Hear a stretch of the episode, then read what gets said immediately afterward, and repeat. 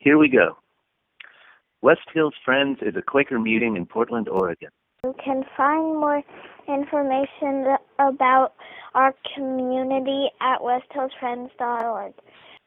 As a Quaker community, we encourage everyone to share from their hearts, especially as it pertains to God's leading in their lives.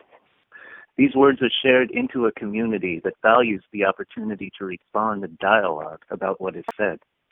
The responses and dialogue are not included in this recording. The views expressed in this content are solely those of the original contributor and do not necessarily speak for the entire West Hills Friends community. Thank you for listening. Have a wonderful day. Thank you for listening. Have a wonderful day. Good morning. I'm Stephen Dethridge, and this is my 10th year at West Hills Friends. Kayleen and I have made personal retreats at Catholic monasteries for the past 10 years as well. And this message arose for me at um, a little, uh, the Trappist Abbey by Newberg in November.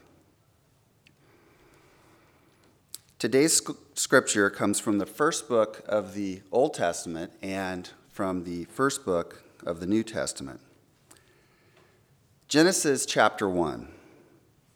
In the beginning, God created the heavens and the earth, and the earth was without form and void, and darkness was upon the face of the earth. And the Spirit of God moved upon the face of the waters. And God said, Let there be light. And there was light.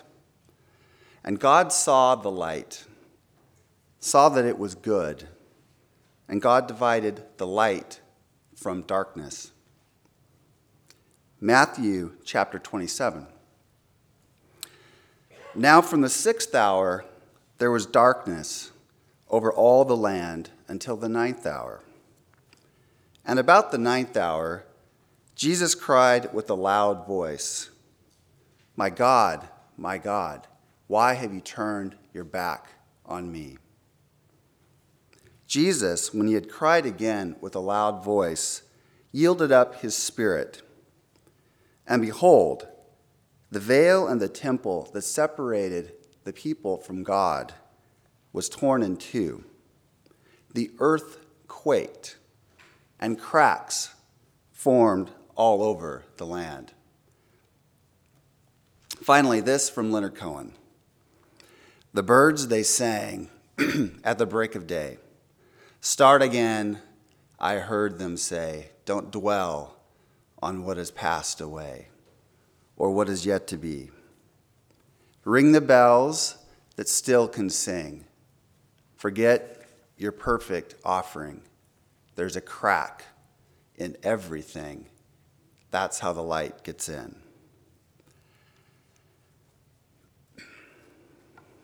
Crucifixion was not invented by the Romans, but they used it to great effect. Criminals and enemies of the state were two classes of people who were subjected to this painful, humiliating, slow, and disgraceful death. Steal a horse or escape from your master, crucified. Worse yet was opposing the Roman state. Enemies of Rome had to be shown the power of the state, and their deaths were used as a spectacle to warn others about what could happen to them. If you resisted the Roman military, you were crucified. If you attacked Roman troops, you were crucified. If you plotted to overthrow the local Roman government, crucified. Crucifixion was cruel and effective. You think you can oppose Rome? We will take you to a public place, nail you to a cross, and set you up as a spectacle for others to see and mock. By doing this, we will not only slowly torture you to death, often it took days for a person to die of exposure, dehydration, and asphyxi- or asphyxiation but your death will serve as a warning to others not to mess with Rome. The message of the Roman cross was this We can do this to you, and if you oppose our power, you will suffer a horrifying death. On the seventh day of the fifth month of the Roman calendar, in what would later be known as the year 10 AD, Caesar Augustus was walking down the Via Musicum with his chief of staff, Gluteus Maximus, who Caesar affectionately called Max. As they passed by an alleyway, they noticed a strange portal that hadn't been there before. Further investigation revealed that the portal displaced the time and space continuum.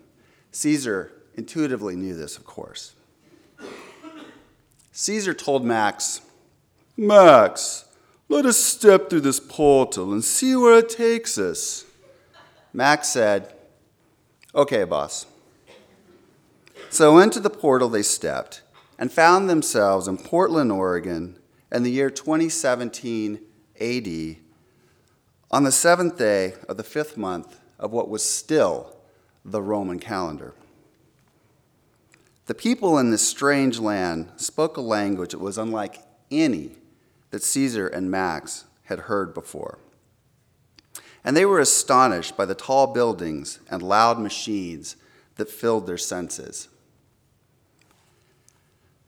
Most astonishing, however, was a sight that greeted them on the park blocks. Affixed to a stately building was a cross on which a painted sculpture of a man had been nailed.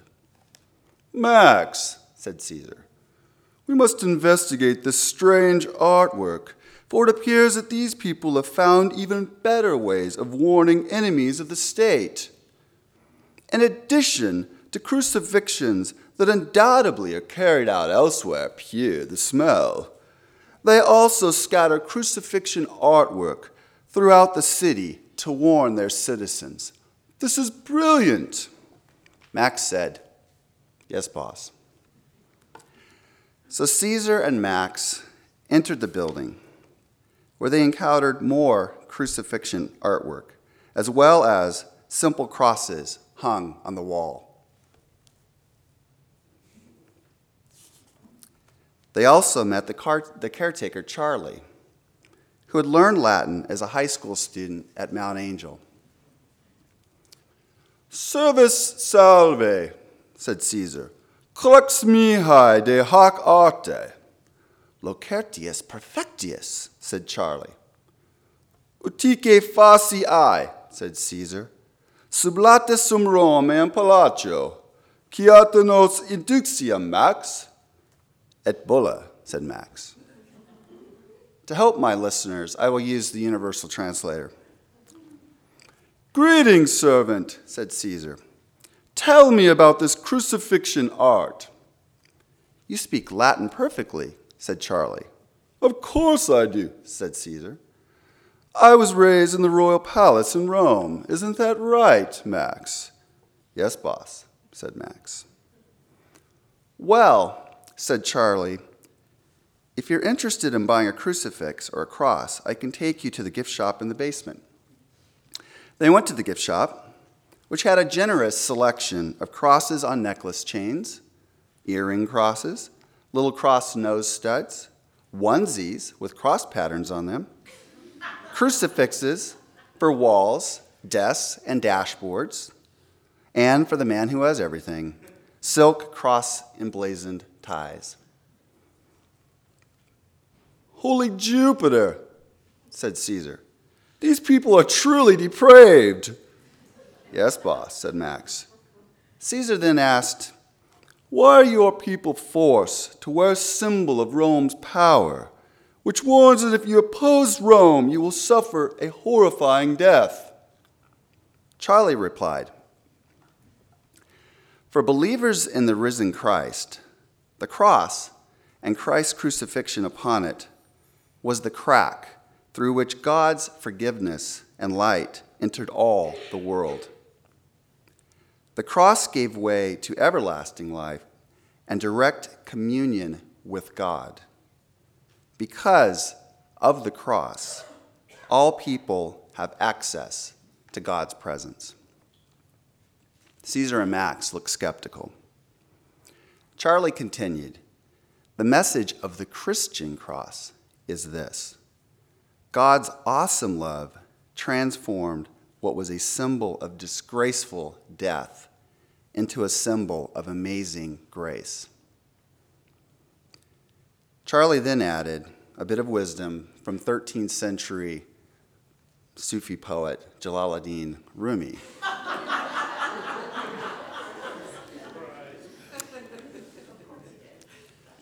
To God, everything is soaked in glory. To us, things look inert. To him, the hill is in motion like a river. He hears a subtle conversation between a dirt clod and a brick. We don't. There's no difference in awareness more extreme than between his and ours. We see all graves the same, whereas he sees one a garden and one an ugly pit. I close with this query. Leonard Cohen said, There is a crack in everything. That's how the light gets in. Life is filled with challenges and adversity. If looked at from one point of view, these can be the source of fear and suffering. But if looked at from another point of view, you may see that they give you new opportunities. Where in your life are the cracks that give you new opportunities and that let the light get in?